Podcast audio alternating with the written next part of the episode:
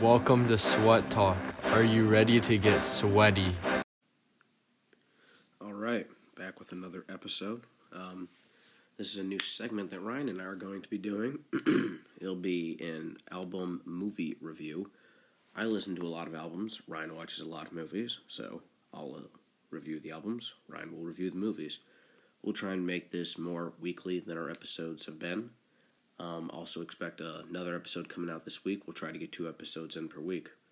So we'll get right into it now. Uh, I'm going to be reviewing My Beautiful Dark Twisted Fantasy by Kanye West. Um, this is probably my favorite album of all time. It's really good. It's, I mean, it's almost perfect. It was made in 2010. There's 13 songs on it, and it is one hour and eight minutes long. Um, you see Kanye shine through here. There's great production, rapping, writing, everything. It's it's an artistic masterpiece. Um, it came following. It came out following Kanye's infamous uh, interruption during Taylor Swift's VMA award acceptance speech, which was you know pr- pretty funny. But this album was kind of Kanye's way to get back into the people's good graces. I think.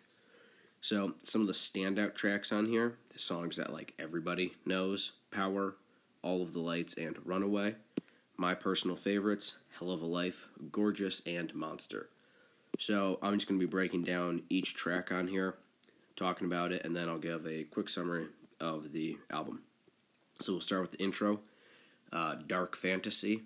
Uh, it opens up with a really interesting monologue from Nicki Minaj. I really enjoyed it. It's pretty entertaining to listen to.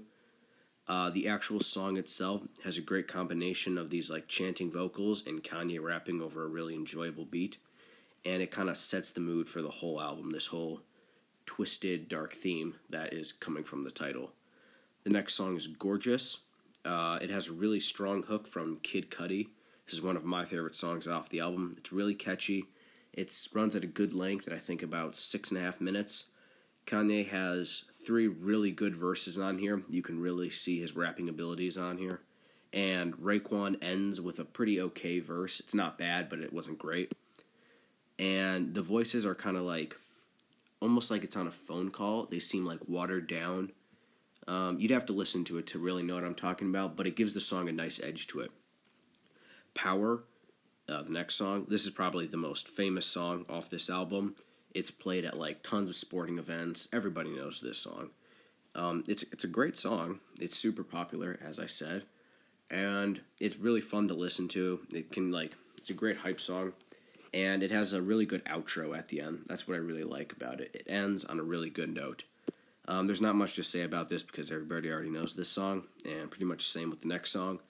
All of the Lights interlude, which is separate from All of the Lights. The interlude is pretty much just like a minute long of like this dark uh, piano by Elton John, and it leads really well into the actual All of the Lights song, which is again ridiculously popular.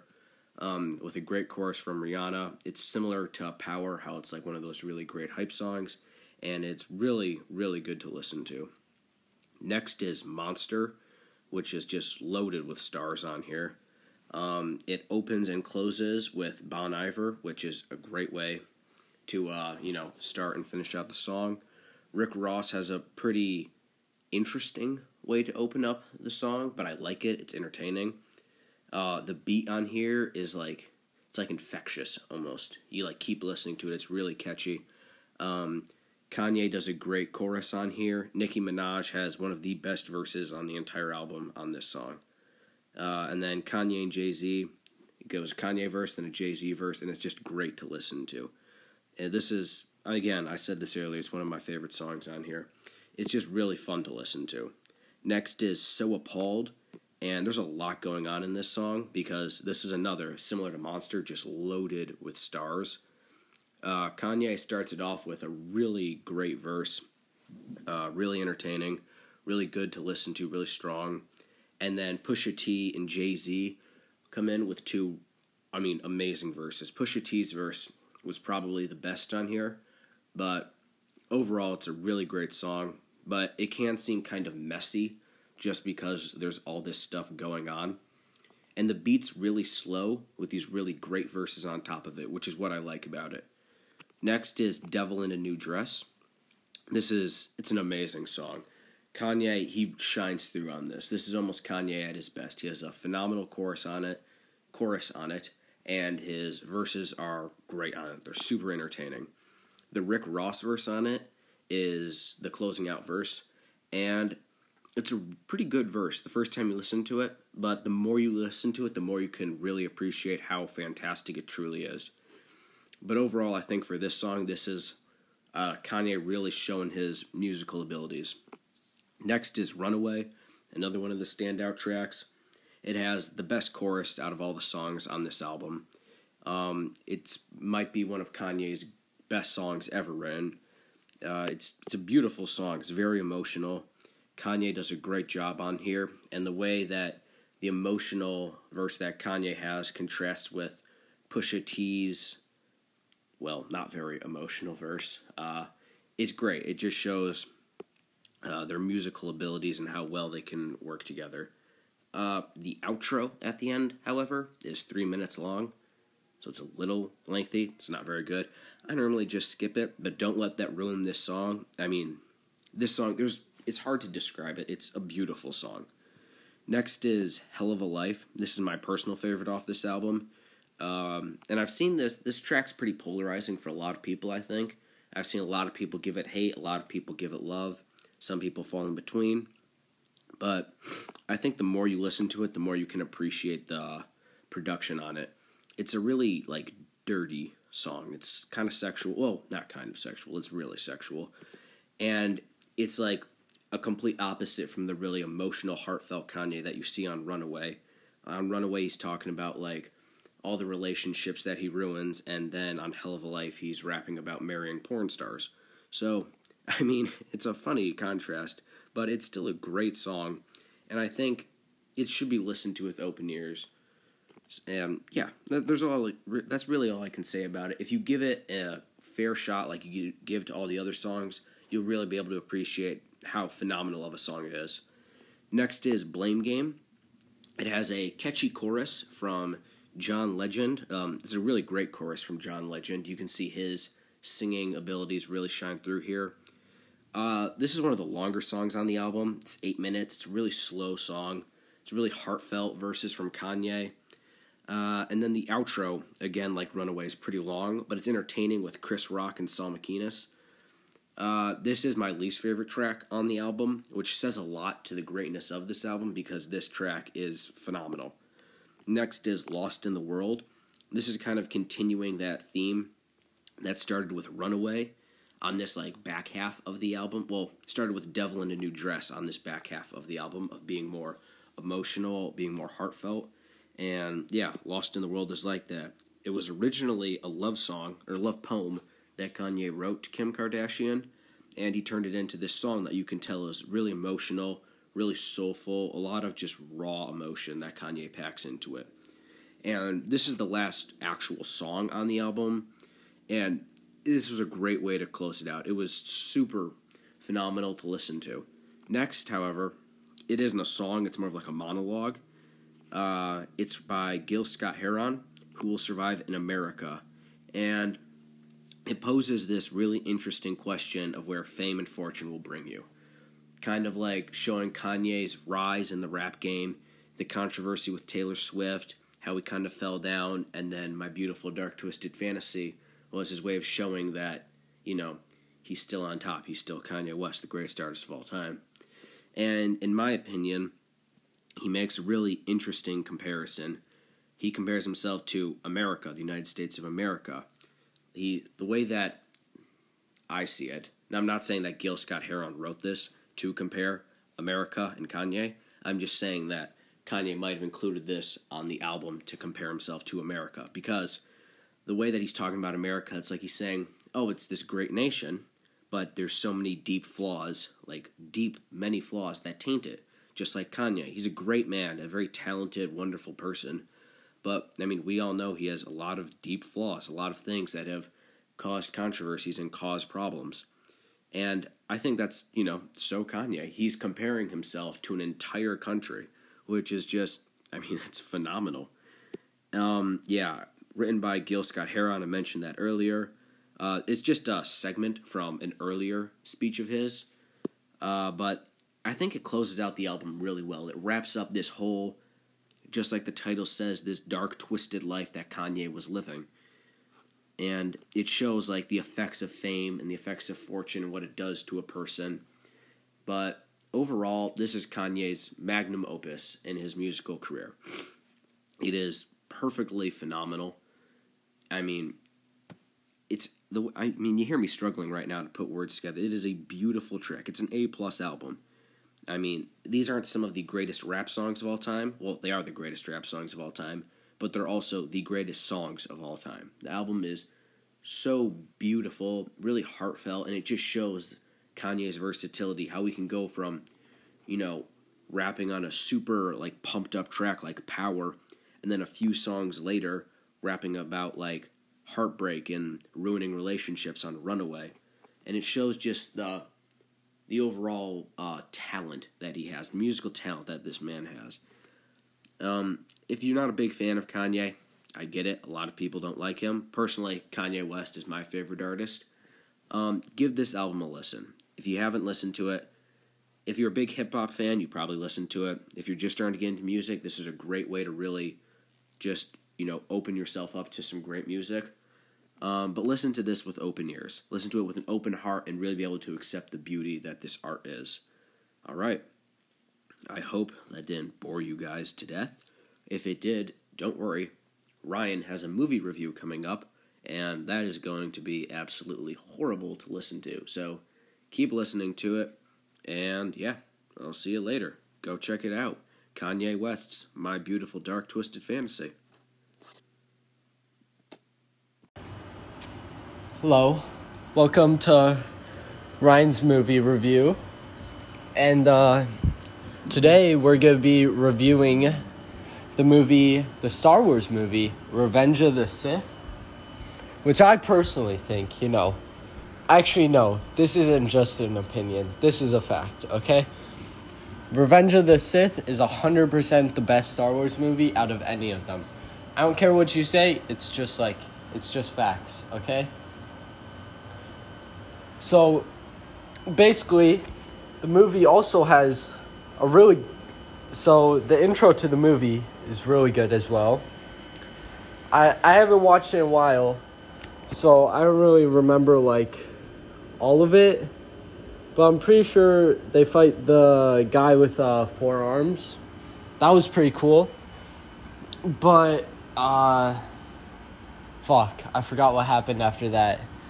But Obi Wan versus the dude with four arms is a hundred percent the second best fight in all of Star Wars, all of the Star Wars movies, and I've like watched all the Star Wars movies. I'm not like the biggest Star Wars guy. Like I haven't watched all the like TV shows, but Revenge of the Sith, such a good movie, and the fight against. Uh, Oh yeah, his name is Grievous. Uh, Obi Wan versus Grievous is such a good fight. Uh, and I forgot how it ended, but I know it ended really well. And then also, this is spo- a spoiler. War- this is a spoiler war- warning, but uh, yeah, if you haven't watched it now, then you should just like listen. Who cares? Like, it's a really good movie, but like, it's too late now. So, uh, basically, the final fight is Anakin versus Obi Wan, and it's such a good fight for multiple reasons. And uh, basically, Anakin almost dies at the end, and then he becomes Darth Vader. And there you might think uh, the end of it is a plot hole because you know Anakin's wife died of sadness. Like, what is that? But you know, it's actually really philosophical, and you know, it's a great ending because it really touches upon. Uh, wait, cut the cut the. I, I need to think. Tommy, Tommy, cut this part, okay? Like this part, okay? Uh fuck.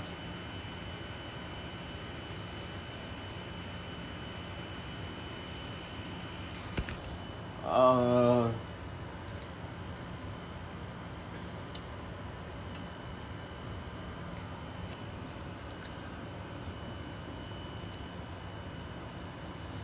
Oh, it really touches on the fact of how great their marriage was and how much Padme really loved Anakin.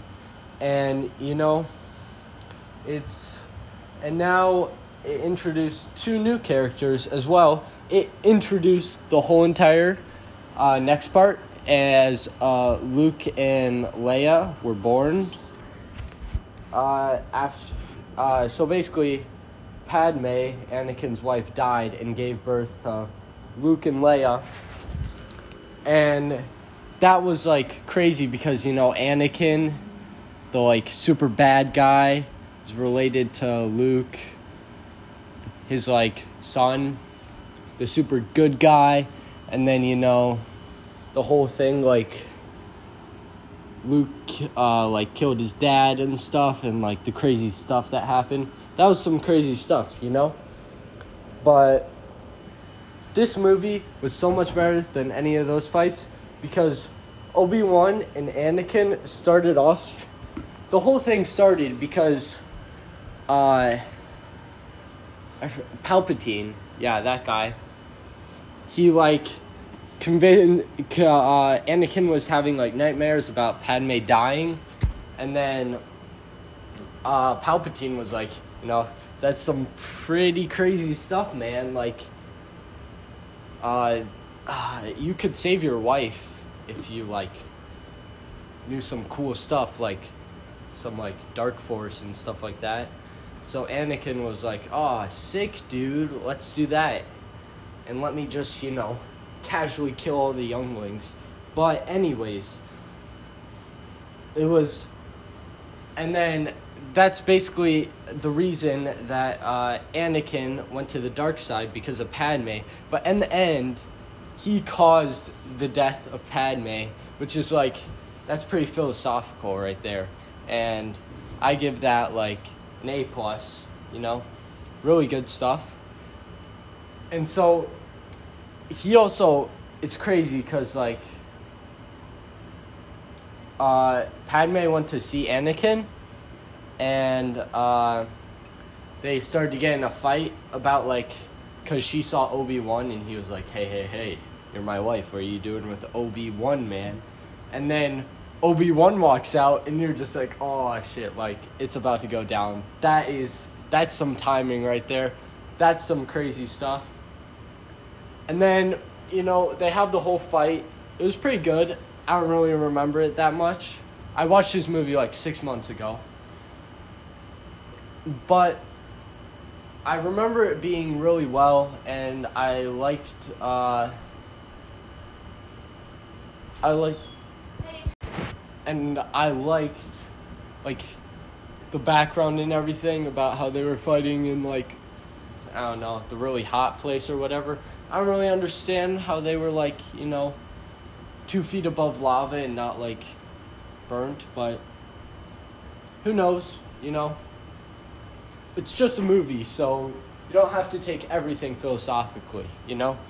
Uh, but uh, it's it's pretty it's a really good fight. Uh, yeah, and then it also comes with a really great uh, line of Anakin. Uh, I forget what he said. Something about the high ground, but Obi Wan says it, and then Anakin just get Obi Wan just slices off his legs, and Anakin just gets fucked really hard by him, and then he starts burning to a crisp, and then he looks like really ugly, you know, because his face is all like burnt up. And, you know, I guess you could say that is like punishment for his sins because he was in so much pain and everything. And, he, uh, the like people didn't even really fix him even they just like uh, the guy was like really strong, Anakin. So like, they made it so he was still hurting and didn't actually like treat him as best as they could, because then he would uh f- he would mess up Palpatine, you know, and they don't want that.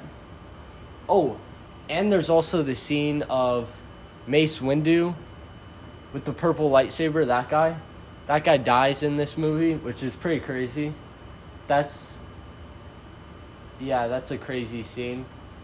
And I'm pretty sure no, Anakin didn't kill him.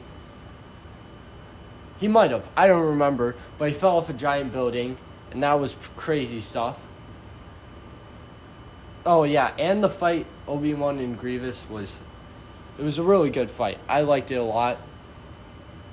I'm pretty sure he like shot his heart at the end. I don't remember. It's been a long time. Okay. But he was like Obi Wan was riding like a dinosaur or something. I thought that was cool.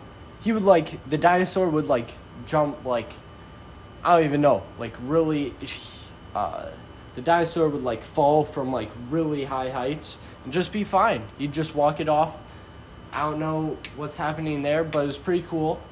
And oh yeah, Obi Wan also.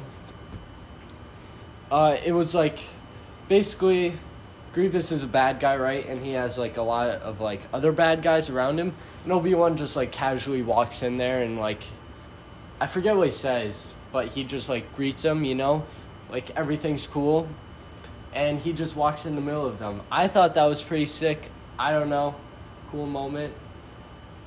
And you know, I think this movie had the most flexing out of all of the movies, cause, you know, that was a really big flex. By the way, really cool. Ten out of ten uh, on the flex scale. I think it was great. I also think that Obi Wan really flexed hard by when Padme and Anakin were arguing about him. He just walked in and showed up. Like, how much of a flex is that? He just like, he just fuck shit, fuck shit up for fun. You know, pretty big flex. I liked it. I'd say it's in. No, the other one was like a five out of ten flex. This is like a ten out of ten flex and I'm pretty sure it was kind of bogus too. Anakin like knocked out Padme. I don't know if that was like to save her because like if she got in the way of them fighting and stuff, that could have been bad. Or he was just like pissed at her and like did that. If that was the case, it's pretty fucked up, but you know I don't know. It could go either way. And, you know, he also really loved her too, so I think, I don't know. Well, he did all this for her, so like he had to like a little bit at least. Or he's just saying that and he wanted to go to the dark side. Who knows? But you know, I think this movie 100% some say that Return of the Jedi is better. I uh no, it's not, okay? Because this movie had two of the best fights in the whole franchise, right? And Return of the Jedi, it didn't have the top two. It it just like wasn't up to par with Return of the Jedi, you know. It didn't have the same character development as this one because Anakin was looked at as like, oh, the savior, bring balance to the Force, and yeah, yeah, yeah, he's a good guy, really good guy. I like that guy, and then he ends up like killing everybody, uh, trying to kill everybody, and going to the other side. So, you know, that's some character development right there. And I also think, and in the Return of the Jedi, Luke was just like chilling the whole time. The only thing he found out was like, hey, oh, this guy right here, he's pretty fucked up, but he's my dad. Like, what am I gonna do about that? But yeah, uh, it had the best character development. It had some great lines. I think so. And uh, it like it was all around 100% the best movie out of all Star Wars series. Easily, no debate. And uh, let me think. Oh yeah, the intro scene, I thought it was really good too. They were just like flying around and stuff, killing some people. And then they saw Grievous, and then Palpatine was there. They didn't know he was bad yet. So they were saving him, and then he was like, kill Count Dooku or whatever, the like bad guy. And this was you could kind of see like the start of Anakin's like downfall from here. Cuz the man just chopped off his head. Like there was some hesitation, but he just chopped it clean off. Like that's some fucked up stuff, but and you can see like throughout the movie the like slow decline of Anakin.